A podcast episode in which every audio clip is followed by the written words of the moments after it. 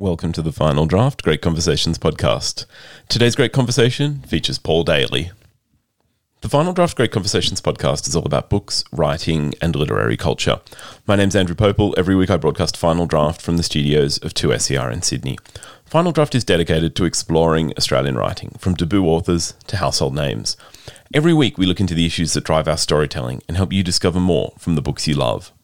These are the stories that make us who we are. 2SER broadcasts from the lands of the Gadigal people, and I'm recording on the lands of the Darug and Gundungurra people. I want to acknowledge the traditional owners of those lands and pay my respects to their ongoing connection to their lands, acknowledging that these are unceded lands and treaty has never been made in this country. Now, today on the show, it's my great pleasure to be joined by Paul Daley. Paul is a Walkley Award winning journalist, author, and essayist. His new novel, Jesus Town, is a compelling narrative that forces the lens up to colonial and contemporary attitudes towards First Nations peoples. As Patrick Renmark lands in the remote former mission town of Jesus Town, he is a broken man. He accepts he's the author of his own destruction, an affair that blew up in the public eye has caused a cascade of events that have destroyed his entire world. With nowhere else to turn, Patrick begrudgingly accepts the commission to tell the story of his grandfather, Nathaniel Renmark, a commission that sees Patrick returning to Jesus Town and facing another shame that drove him away from there decades before. Join me and Paul as we dive in to Jesus Town. Hi. Hello, Paul. How are you? Very good. How are you going? I am. I'm doing really well, um, and thank you so much for taking the time. I understand you've got a busy morning. Look, it's not it's not as busy as I thought it was going to be. It's so cool. Well, look, it's it's good that we have that little bit of um, flexibility because I Sure. I actually had to stop myself writing questions. I really very much in, if enjoyed is the right word for Jesus Town. I've re- I really got into it, so Good. looking forward to sinking my teeth in. Sure. Grand. All right, here we go. My name is Andrew Pople. It's my pleasure to be welcoming to the show Paul Daley. Paul is a Walkley Award winning journalist, author, and essayist. He is joining us with his new novel. It is called Jesus Town. Paul, welcome. It's a pleasure to have you here. G'day, Andrew. It's great to be chatting to you. I've got so much I want to ask you about Jesus Town. I've been thoroughly uh, engrossed, gripped by this novel, but I'd like to start just by introducing our listeners to the story. We we land on Patrick Renmark. He is arriving in the remote former mission town of Jesus Town, a broken man. He accepts he's the author of his own destruction, his hubris, but it is with no good grace that he has accepted this escape, a commission to tell the story of his grandfather, Nathaniel Renmark, Rennie. Rennie's famous or notorious, depending on who you ask, for saving the people, the custodians of the land around Jesus Town, colonized by white settlers. Rennie's shadow is everywhere, and discovering who he truly was, maybe more than Patrick is capable of. I've glossed over so much there, but I, I really wanted to get to the key points of both Patrick and Rennie. Jesus Town is this compelling narrative that forces a lens up to colonial and contemporary attitudes towards First Nations peoples. I was really interested in where this all started for you. What was your inspiration, if that's the right word, and the beginnings of this story? Yeah, it's a it's a good question, Andrew, and one that I've asked myself many many times, um, and I'm not sure that I have a precise answer. I mean, some books, some novels, particularly, sort of tend to sort of percolate almost as if by osmosis, really, and so I can't actually put my kind of finger on a precise date where I decided to to write this novel, but by way of explanation, I suppose you know for the past ten years or so, I've been um, writing about um, the kind of less savoury aspects of colonialism on this continent um, and its impact on uh, all sort in all sorts of ways on on First Nations people, um, culturally, uh, emotionally, psychologically, physically. So I was very much thinking and writing in that space for a long time, and one of the one of the really disturbing elements of that that I wrote a lot about was um, the theft of thousands and thousands and thousands of, of sets of ancestral um, human remains um, by anthropologists and others who collected them for all sorts of various reasons. And, and at one point, a few years ago, probably close to 10 years ago, I found myself uh, in a room um, where the collection, for want of a better term, of these remains belonging to the National Museum of Australia was stored in cardboard boxes. Now, there were remains belonging to 600 people in that room. Developed a bit further, I wrote about this more and more, and then I went into the room with the permission of the local Kaurna people, the people of the Adelaide Plains, belonging to the South Australian Museum, and there were at this time the remains belonging to 4,600 mostly Indigenous people in this room. So I really saw this as testimony, evidence of the colonial crime scene. Mm. I've been writing books for a long time, fiction and non-fiction, but I really felt that I was so enveloped in in this space and in this very disturbing space that it would be totally vapid of me to write another book that wasn't about these issues more broadly and specifically about um, about ancestral remains and, and what they said about um, the colonization of Australia. So that's really where the book took took took took form. I suppose it was a it was an idea broadly before then, but um, the the focus on the remains came from from those things. I think so. That's probably it's been, you know, bubbling away for probably 10 years as a thought. Yeah. I want to ask a question that you put in the mouth of, of Patrick through the narrative, because I'm sure, uh, myself included, many listeners will have been to institutions like this. They will have seen um, uh, curated exhibitions that display, if not human remains, um, artifacts, objects of cultural significance. And Patrick asks, I think it was about a painting um, that Rennie had. Why is it important? Jericho challenges him. We should take that. We should return that to its people. Patrick asks why. It's it belongs to me. It was it was my grandfather's. Why should I return it to its creators? Why why is it important that this process of repatriation should be on the agenda? Should be occurring? I, I guess there's there's all sorts of different objects, you know, under consideration for repatriation. There's the the the really kind of um, priority issue of returning ancestral remains to country where they can be provenanced and they can't always be provenanced because mm. there's a spiritual element to that, and that is that the the remains of the person need to go back to the country yep. from which they came from in order for the spirit to rest. Um, I guess with artifacts, it's in some ways more more complex, um, and uh, it depends what the artifacts are. Some of them, um, some of them involve uh, human hair, mm. and again, where they do, the human hair uh, has a spiritual element. It, it has um, it has a being, um, and that should not be taken away and kept in the British Museum, for example. The other objects, so art, weapons, all of that sort of stuff, you know, of which there is so much overseas and so much in our in our uh, institutions. A lot of it never seeing the light of day, you know, kept in storerooms, etc. It is a connection to often land from which people are dispossessed. Mm. Um, so you know, they've had their land taken, they've had their culture taken. The land mostly is not going to be given back, although there is native title and land grants, of course. But that material culture um, can be returned, and that that's why it's significant to um, uh, to Indigenous people. I mean, they will often say, "Hey, these are our family jewels." Um, how would you feel if the family silver was was taken? Yeah. You know, family silverware.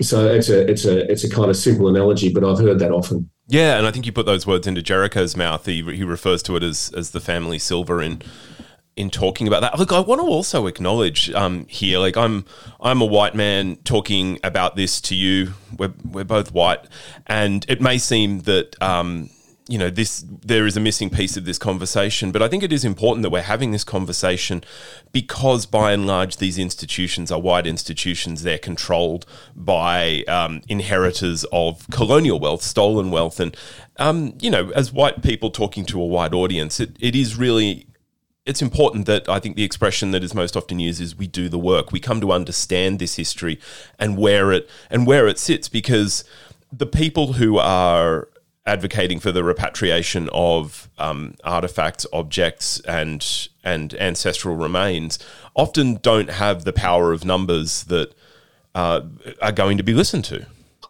Well, that's that's quite right, Andrew, and they often don't have the privilege of the sort of voice that you and I might have. Um, and, you know, this sort of goes to my motivation, which you haven't yet asked about, but maybe it was a, a question I sensed that was coming. And, and, you know, my Aboriginal and Torres Strait Island Islander friends, many of whom are writers and, and, um, and public intellectuals um, of various sorts, have sort of said to me over the decade or so that I have been writing in this space that they get really, really, really tired um, of feeling the pressure of doing all of that work that is explaining to non Indigenous people why it's so important that the colonizers engage with these ideas. And specifically, you know, every every January, you know, this this this debate, for want of a better term, comes up, and, and they end up having to explain to the colonizer why it is that mm. the colonized feel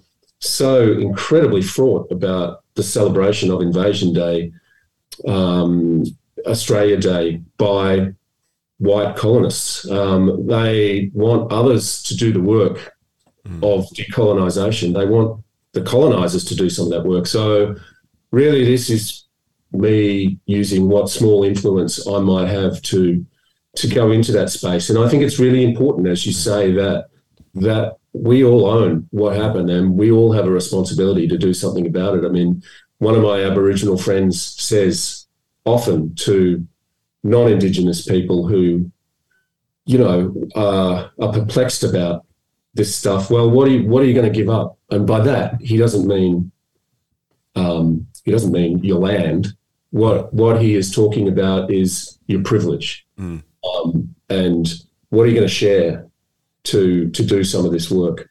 Yeah. So that that's sort of by way of where I'm coming from. Yeah, true. And thank you for those words because I think it is really important to foreground these conversations because look, I'm just going to say it. Jesustown is a, a ripping yarn. Like it is, it is a terrific novel to read, but I think part of the point would be missed if we weren't also thinking about what you were saying and not just enjoying the way you tell us. On that, I really want to get to the book in front sure, of us. Sure. As Patrick descends into Rennie's archive, he's travelled to Jesustown, and where Rennie has an extensive archive of seemingly everything he's ever touched in his life. You chronicle for us both the tumultuous history of the Renmark family and also the unfolding history of ongoing invasion and settlement into the 20th century. Now, the people are, they're your fictional um, realization of the First Nations uh, inhabitants of the land around this fictional town. But much, much of what you are chronicling, though, it is not a million miles removed from historical fact. I'm very curious about why you chose fiction, and and at that there's a mix of personal drama, there's epistolary, and um, I'm going to say found footage because we don't really have a term, I guess, for found recording. Um, yeah. Why did you choose fiction and those styles to tell this story? Um, they're, they're really good questions. I I felt like having kind of spent a decade in nonfiction, you know, that is journalism, essays, um, etc., writing about um, colonialism and all its, you know, many negatives in Australia. It's such a big story, right? Mm-hmm. And I, I felt that were I to try to do a book on this, I would a non-fiction book that is, I wouldn't quite know where to start and I wouldn't know where to finish. And I didn't feel like I could do it justice because the violence that I was dealing with was so continental. It happened everywhere. And the theft, the theft of the remains, which is a sort of a, a theme running through this book, as you know, was so widespread. I mean, it happened all across Victoria, it happened all across Tasmania, it happened in every state. You know, testimony to that is just the sheer number of of mm. bodies and body parts in that um, collection in South Australia. So I really felt that I had to geo dislocate it, if you like, mm. to to give it a national meaning. I I felt like were I to do it in a non-fiction book, I'd be stuck in volumes. I'd never I'd, I'd never get to say entirely what I wanted to say. Mm.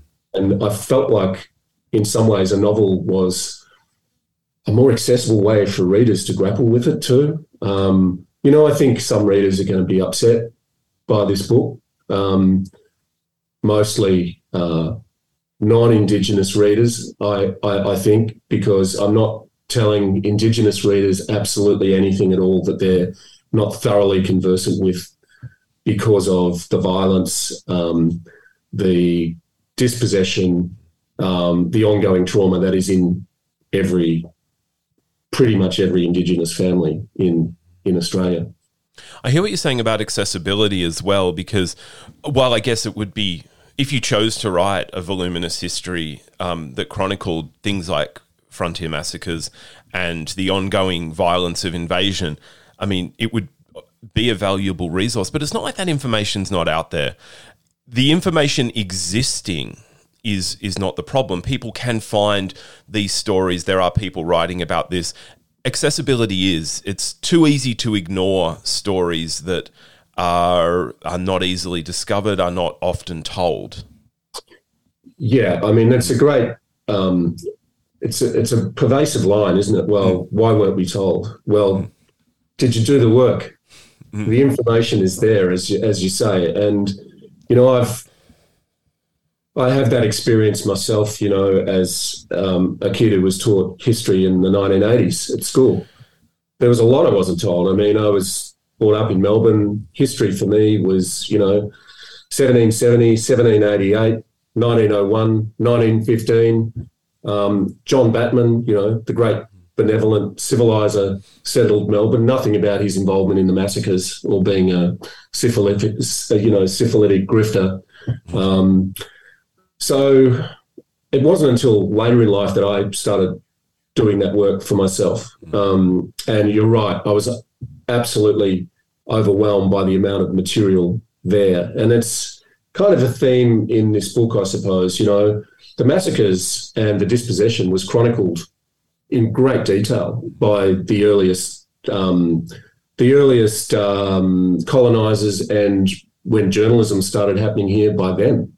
Um, you know, the diaries and newspapers of the days are absolutely replete with, you know, very, very um, detailed um, accounts of the massacres and the dispossessions.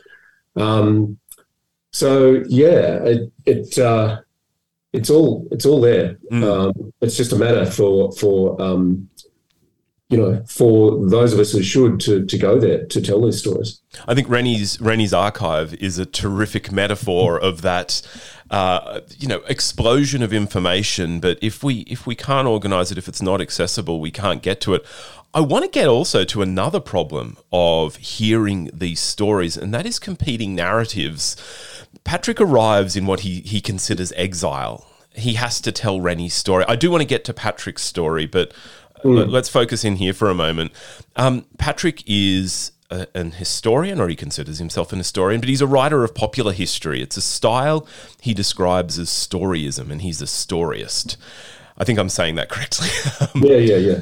I was really interested in this concept of storyism and its relationship with popular media narratives and the ways that we as a country consume our own national legends. Can you talk a little bit about Patrick storyism and the way we consume and understand what we want to hear? Yeah, sure. Um, look, Patrick is really he's a he is an academic historian, but he's really kind of turned his back on the academy, even though the academy still clings to him because he's quite quite famous and successful with his popular popular history books, his, that, his storyism books. That difficulty um, of accessibility. It's you got to get it in bums on seats. yeah, yeah. Well, well, that that's it. Um, and you know, he's be he's become really good at this, but to to the kind of detriment of of truth and um, truth in history. You know, I've written many times that story is not the same as history, even though the word is sort of encapsulated into mm. into history. You know, you take story out of history and it becomes his story. And Patrick's story is that he deals in absolutes, in you know, black black and white characters. By that I mean good and bad. Um, and there's not a lot of nuance in his work, and he kind of gravitates towards the popular tropes of Australian history. So, you know, um, proud, uh, egalitarian, pioneering men. Um, not a lot of black people wandering around the continent when when they sort of started um, started claiming the land. Mm. you know, a benign a benign extinction, if you like, of of the um, the, the, custodians. Uh, he deals in a lot of war stories because hell, Australia likes a war story. Mm. You know, we for many years, you know, there's there's been this hinging of national birth to that date, 1915. You know, Gallipoli, hmm. uh, even though it was a defeat, but it is the um, the invasion we do talk about and celebrate as a nation. Um, 1901, you know, um, Patrick Patrick writes about federation for sure, but for him, federation was a bloodless thing. Well, the truth is, federation was the result of a colonial land grab and dispossession and massacres all over the country. Um, so that's that's sort of where Patrick comes from. Uh, he doesn't write about women. Women are excluded from his history. Mm. Um, migrants are probably excluded. And I think, you know, for me, really, Patrick and his clash with the academy um, was something of a metaphor for that broader tension that mm. we have about these seminal dates in Australian history and what came before them. And, you know, 60,000, 80,000, 100,000 years of um, Indigenous civilization that has been ignored by so much of um, colonial and post-colonial Australia when it comes to sort of defining nationhood. Although that is changing, you know, mm. there's there's there's something different in the air at the moment. You talked before about what are we going to give up, or what are we prepared to give up, and I mean, it strikes me that before you know, well before we get to really significant things like land. Um, it, it comes down to those those stories that we hold so dear the, the the blamelessness of people who who came to the land and apparently just sort of found it empty. Um, you know the the idea that somehow there it was protection not brutal murder when killings happened. Um, giving up some of that mythology seems like it's essential to us actually I don't know. Even a word, a phrase like "making peace" still seems too far away. But whatever the next step is in reconciling history.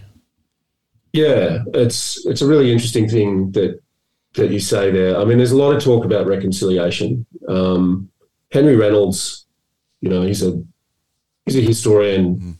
perhaps the living white male historian I admire most. Mm. Um, talks in one of his books, I can't remember which one, but he talks about reconciliation being the wrong word. And I think he's quite quite right. I mean, you can't reconcile unless you've conciliated. Mm.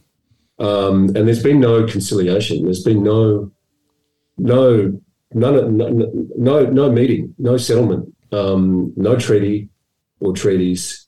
And so we need to conciliate first before there's reconciliation. And you know, in terms of the stories that pervade, I mean, a few years ago, one of our prime ministers, Tony Abbott, said when he was prime minister words to the effect that, well, Australia was barely settled, you know, when, you know, I think it was when Phillip arrived, or sparsely settled, or something like that, um, which kind of gave the impression that, hey, the colonizers weren't really doing anything wrong. In fact, they were doing the land a favor mm. by taking it.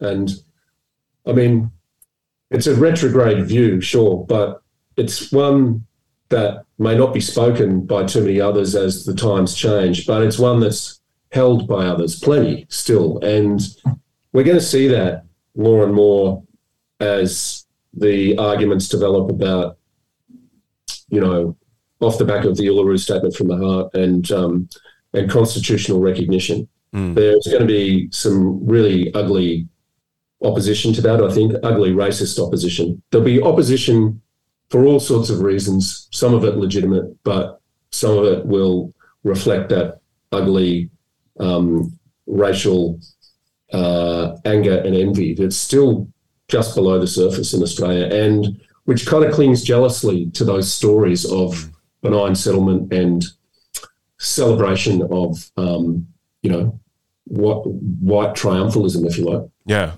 The arrogance of, of Abbott's statement. I mean, it smacks of I can come into your house and I can take over your kitchen and your bedroom because you were in the bathroom and the rest of it was sparsely settled. Like just the the the necessary leaps of logic.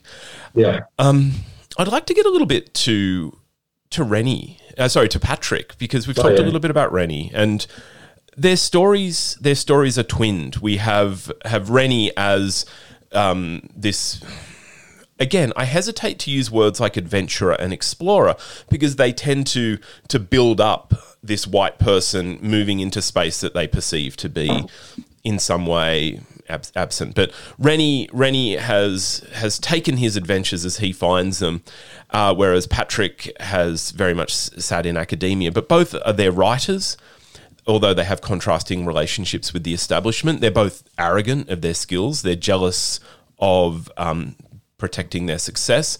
They're both troubled in their relationships with their families. Patrick has a particularly difficult story to hear, and you you don't shy away. Patrick doesn't shy away from his story. He understands that he's been, I guess, the architect of his own downfall. Why was Patrick necessary in telling this story? What what role did he he serve for you as the discoverer of Rennie's archive, and I, I guess in a way a modern mirror of Rennie? I I guess kind of two twofold or threefold really. I mean, first there is you know Patrick as part of that metaphor, you know, encapsulating you know the the jealously guarded, you know, white settlement history of Australia, the unblemished view of what happened, the uncomplicated view.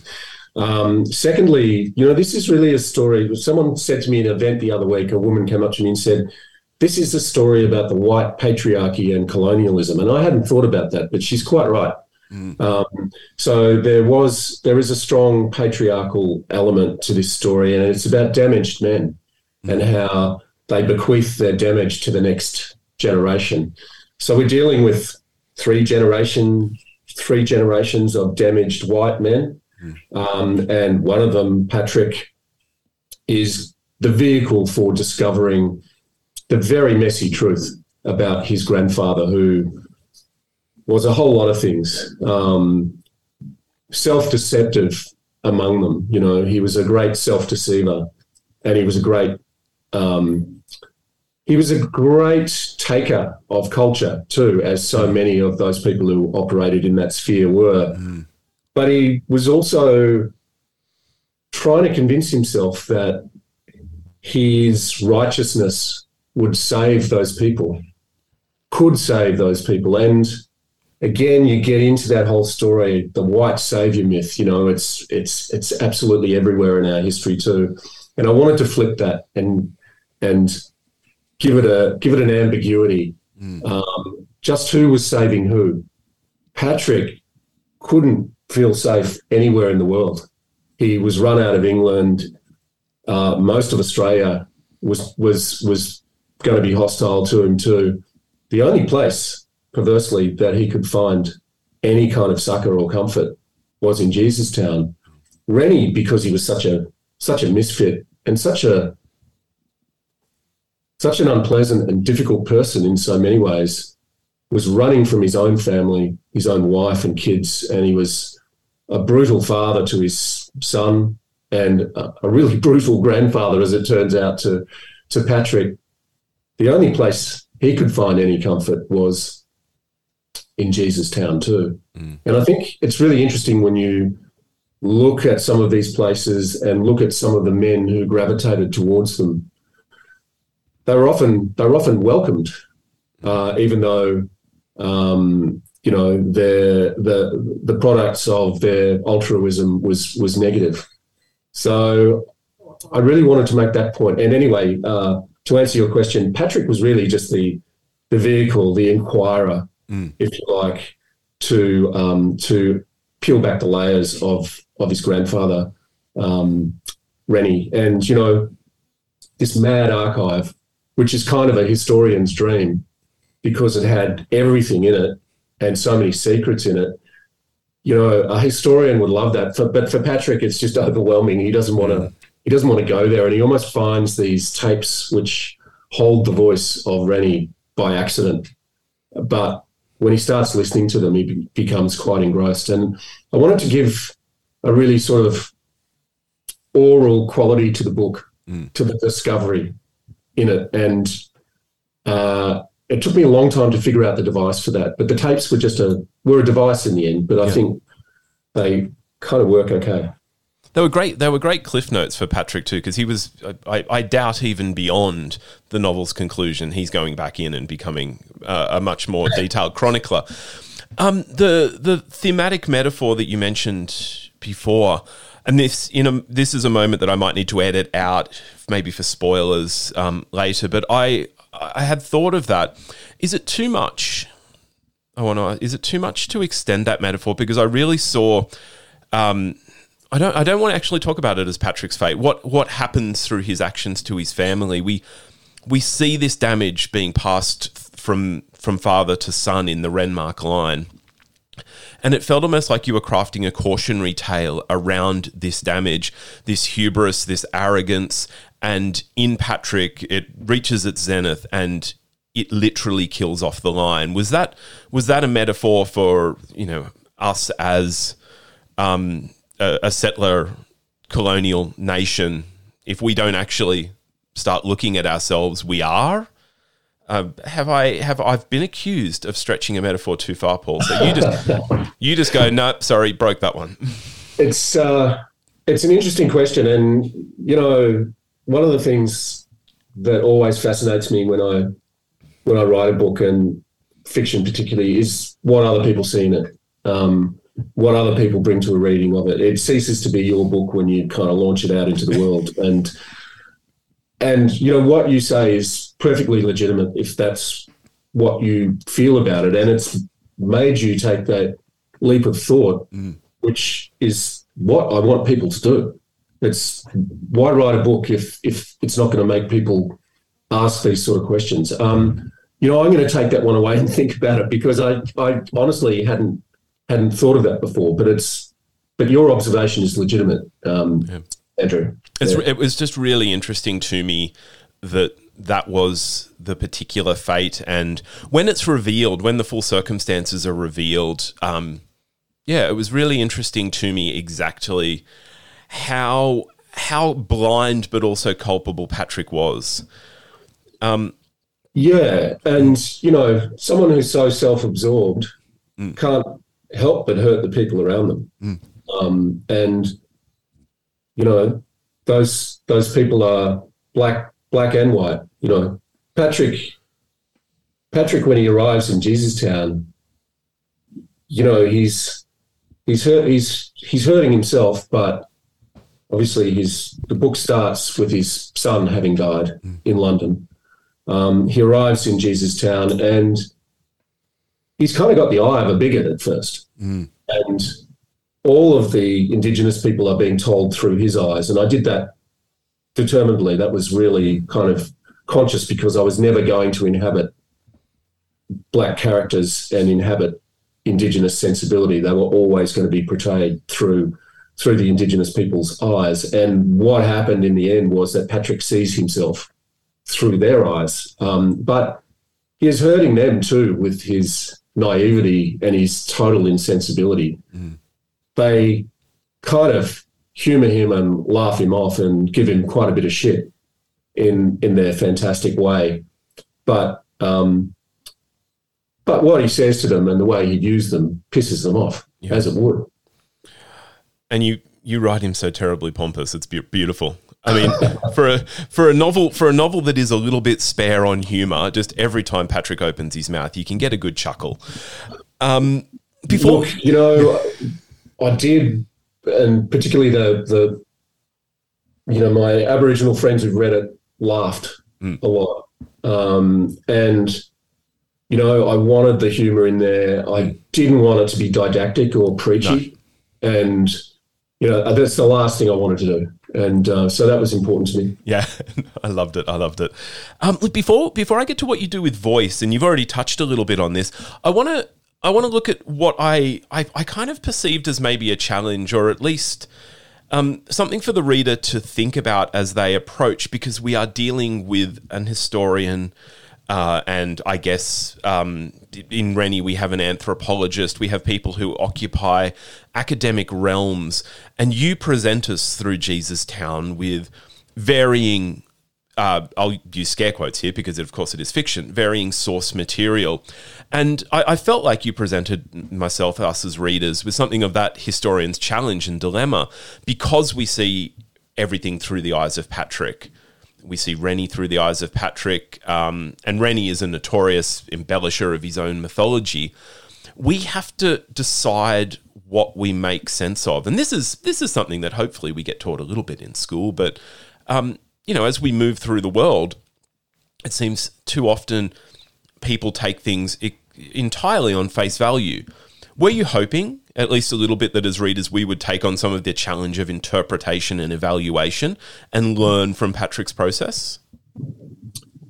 Yeah, um, you know, a real a primary aim of this book was to get people to to ask those questions and to challenge some of the you know hoary myths of our history and the preconceptions. So, you know, there's a character, and I, and I wanted to do it again gently and not not in a preachy or didactic Mm. way. And you know, there's a I character in there. There's a character in there called um, Aki, Mm. uh, Akmal, who's a former footy player, um, and you know when he played when he played down south, he was kind of the focus to focus of racial abuse, and this would be in the nineties when you know a, a lot of black players were racially abused in the most dreadful ways, and it hasn't hasn't changed a lot. You know, even though we have the Indigenous round in the AFL, etc. And Aki kind of is talking to Patrick at one point about his time down south and about how, you know, they said he's just the old cliche of a of a of a black man stuck between two worlds, you know, uh, like um, like Bennelong, I think I think he says. And um, I introduced Bennelong because that was the great myth about him too. That Bennelong, you know, once he kind of started rubbing shoulders with the colonizers, he became nothing but an obstreperous drunk and died a tragic figure. Well, the truth about Bennelong was that, sure, he drank, but, you know, everyone in the colony drank. Um, but Bennelong died a um, proud Indigenous man with his people over at Kissing Point as a leader of his people, um, you know, wedded to tribal ways and with with more children, more offspring. And really, Aki was making that point about himself too, that I won't be so easily defined by cliche. And I guess Aki was a way to examine the past as well and how that cliche of kind of white mythology might have might have continued all the way through the Australian Diction of, Dictionary of Biography too, in terms of Bennelong. Yeah. If that answers your question. somewhere. No, yeah. Um, I wanted to ask a little bit about how you approached um, telling voices, and uh, you've you've already acknowledged that the story is is told through Patrick's eyes, Patrick's um, encounters, but how you went about telling and um, putting voices into the characters of the people. Um, Jericho is is a prominent figure. He was something of a, a ward to Rennie. Uh, that's probably as much as we can say about that in terms of the narrative. He figures prominently though as an antagonist, and I, I read him as a bit of a moral compass for Patrick. He was a, he was actually a terrific character. When I first met Jericho, I I kind of shied away from Patrick and thought, why can't you tell Jericho's story? And there are many reasons for that. It would have been fantastic. Um, what was your process in creating voices like Aki's, uh, voices like Jericho's? Did you did you consult? Did you how did you ensure that you walked that line between representation and appropriation? So, I was really clear at the outset that again that I wasn't going to inhabit um, capital B black characters that I could only I could only write them through white eyes. Hmm. Um, and I was also really clear that having decided to write this book, that I was going to own it. I was not going to put the responsibility, shift the responsibility onto um, uh, Indigenous people to to own, you know, my my work. I had a number of um, Indigenous friends read it um, at various stages, and um, and I said to them, "Give it to me straight. You know, don't save me, but you know, if you see something that's really off here that I've got wrong about any characterization, please tell me, and I'll have a think about it." Um, and that didn't happen, but um, the other thing, I guess, in kind of writing the historical um, black characters, you know, Machu, etc. Um, behind me on these bookshelves, there are meters of books by and about, you know, the milieu of anthropologists and adventurers, call them what you will, who were operating uh, in the 20th century. And their characterizations of the people they came across are, are very sort of ethnocentric, you know, focusing on their looks and all that sort of stuff. So when I wrote um, the black characters as seen and described by Rennie, by the old man, I was really reflecting what was in that history. Just call it history in inverted commas, you know, what was in the observations as put on the page in those terribly ethnographic and often quite disturbing books. Um, I guess with Jericho, Jericho is a great character, and you know he's worthy of a book in himself. I don't think that's for me to write. Mm. Um, you know, and obviously I don't mean someone else is going to come and write a book about Jericho, but but I think people like him um, are amazing, and he is he's no one I know, but he feels familiar to me, if you know what I mean. Um, there um, there are elements of of him that are familiar to me from other people I've known and observed. I mean, he's a he's a prominent black activist. You know, he's a he's a land rights activist. He's uh, he's uh, he's taking on the mining companies. He's flirted with going into politics, um, but decided he's going to hang with his people instead. And he's he's a repatriation activist. Um, you know, look look around the country. There are people like that, but none of them are him. Yeah, I mean, I was very I was fascinated by what you said there about trying to encounter and deal with things in in your novel you described that might be a bit bit off, but also that you know the history. If you're going to write an anthropologist writing, he was a bit off, and I noted in your afterword that you tried to uh, maintain some of that authenticity that that we would uh, capitalize, we would capitalize when we um, are referring to First Nations or Aboriginal and Torres Strait Islander people, but that would not be something like this is a very simple example, but easy to illustrate. That would not be something that Rennie would think of out of. Um, out of respect or acknowledgement, and he is no. just yeah.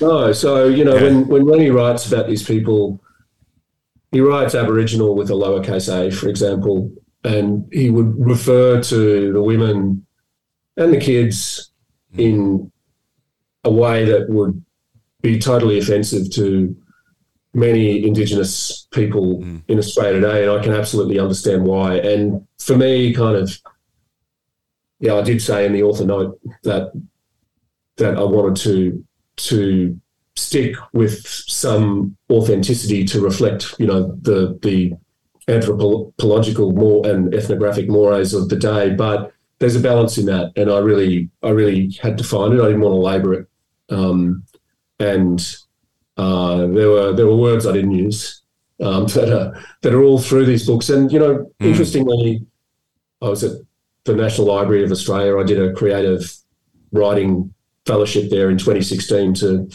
to get this book started, and and I was coming across anthropology books in that collection that had pages ripped out of them.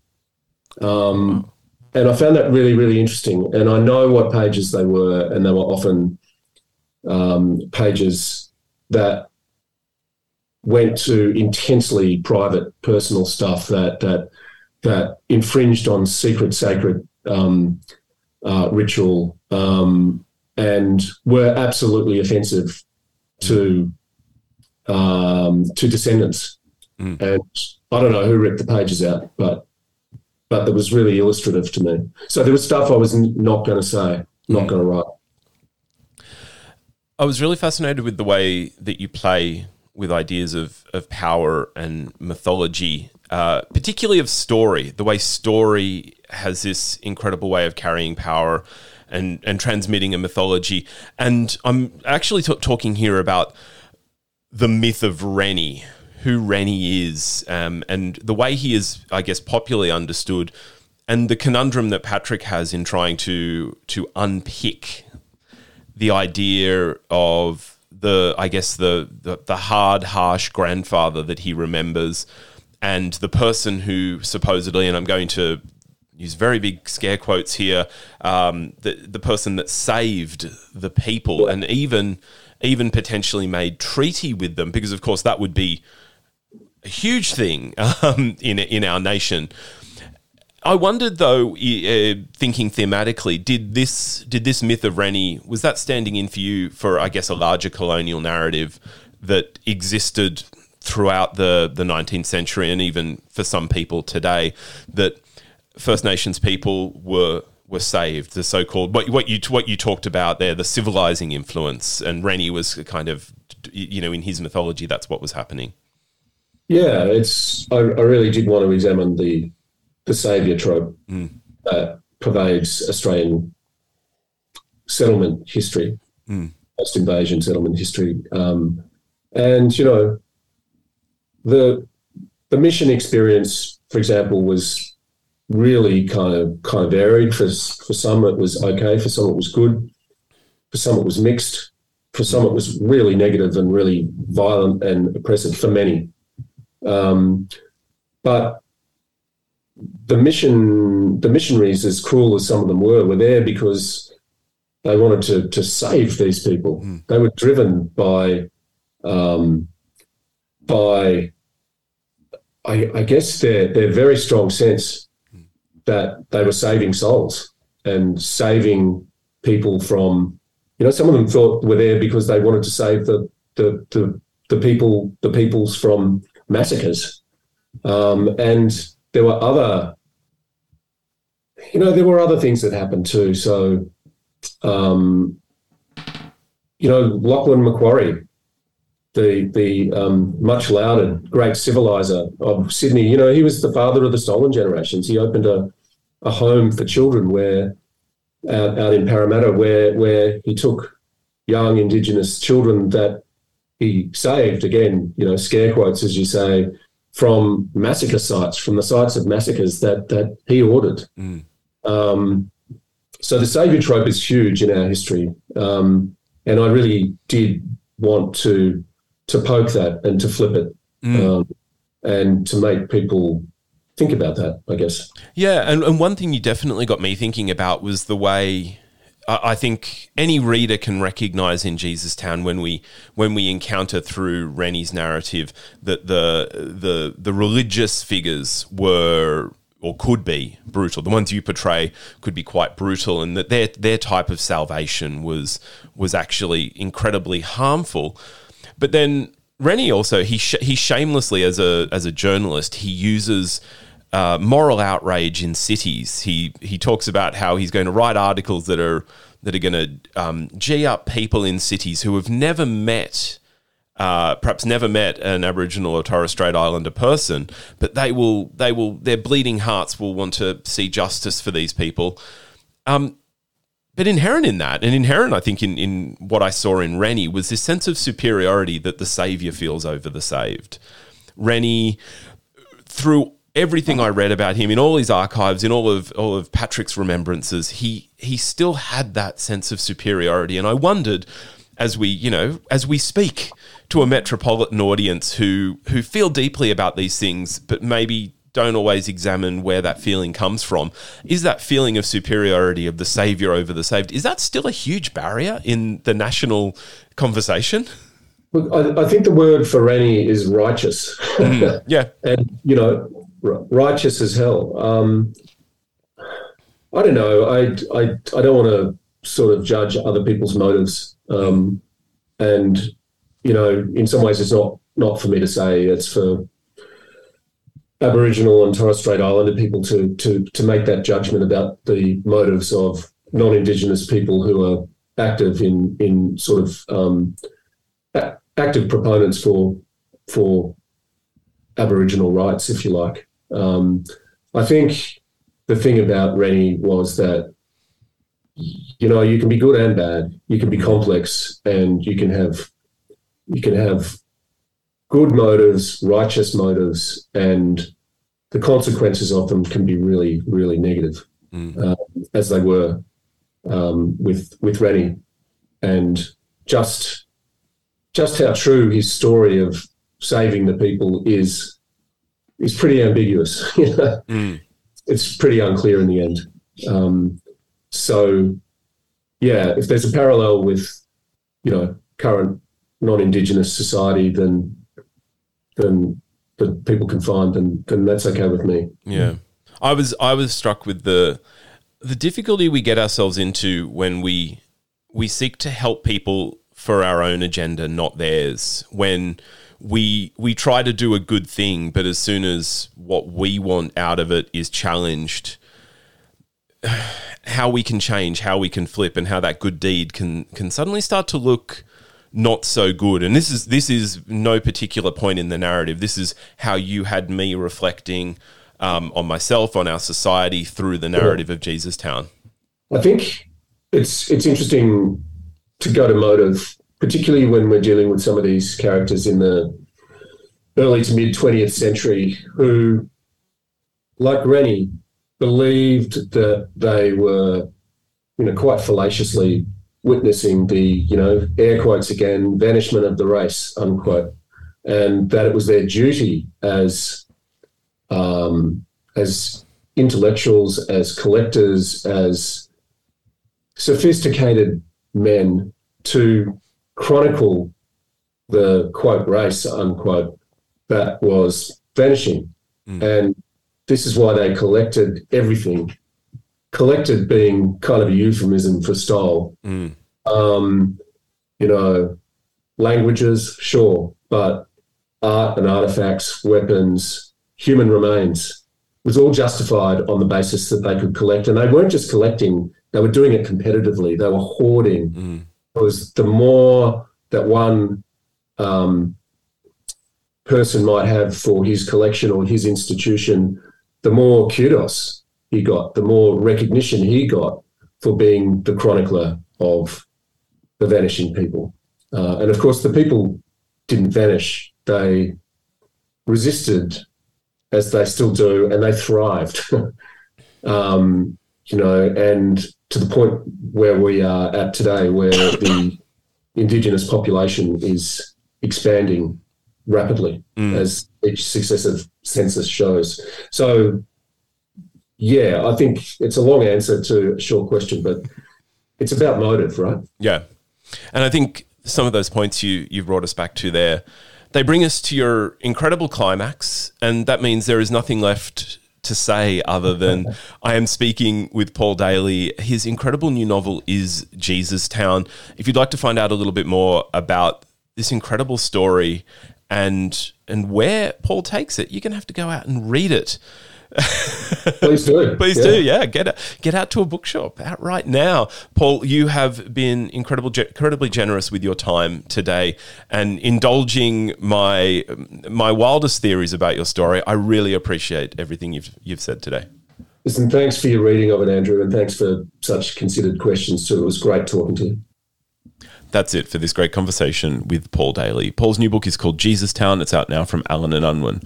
Great Conversations is recorded on the lands of the Darug and Gundungurra people. The show is produced and presented by Andrew Pople. Stay in touch. You'll find Final Draft on Twitter, Instagram, and Facebook. Just look for at Final Draft 2SER. Subscribe in your podcast app. It means there will be a new Final Draft every week. Interviews, book reviews, industry news. That's a lot of rhyming there. My name's Andrew Pople. I will be back next week with more great conversations from incredible Australian authors here on Final Draft. Till then, happy reading. Bye now.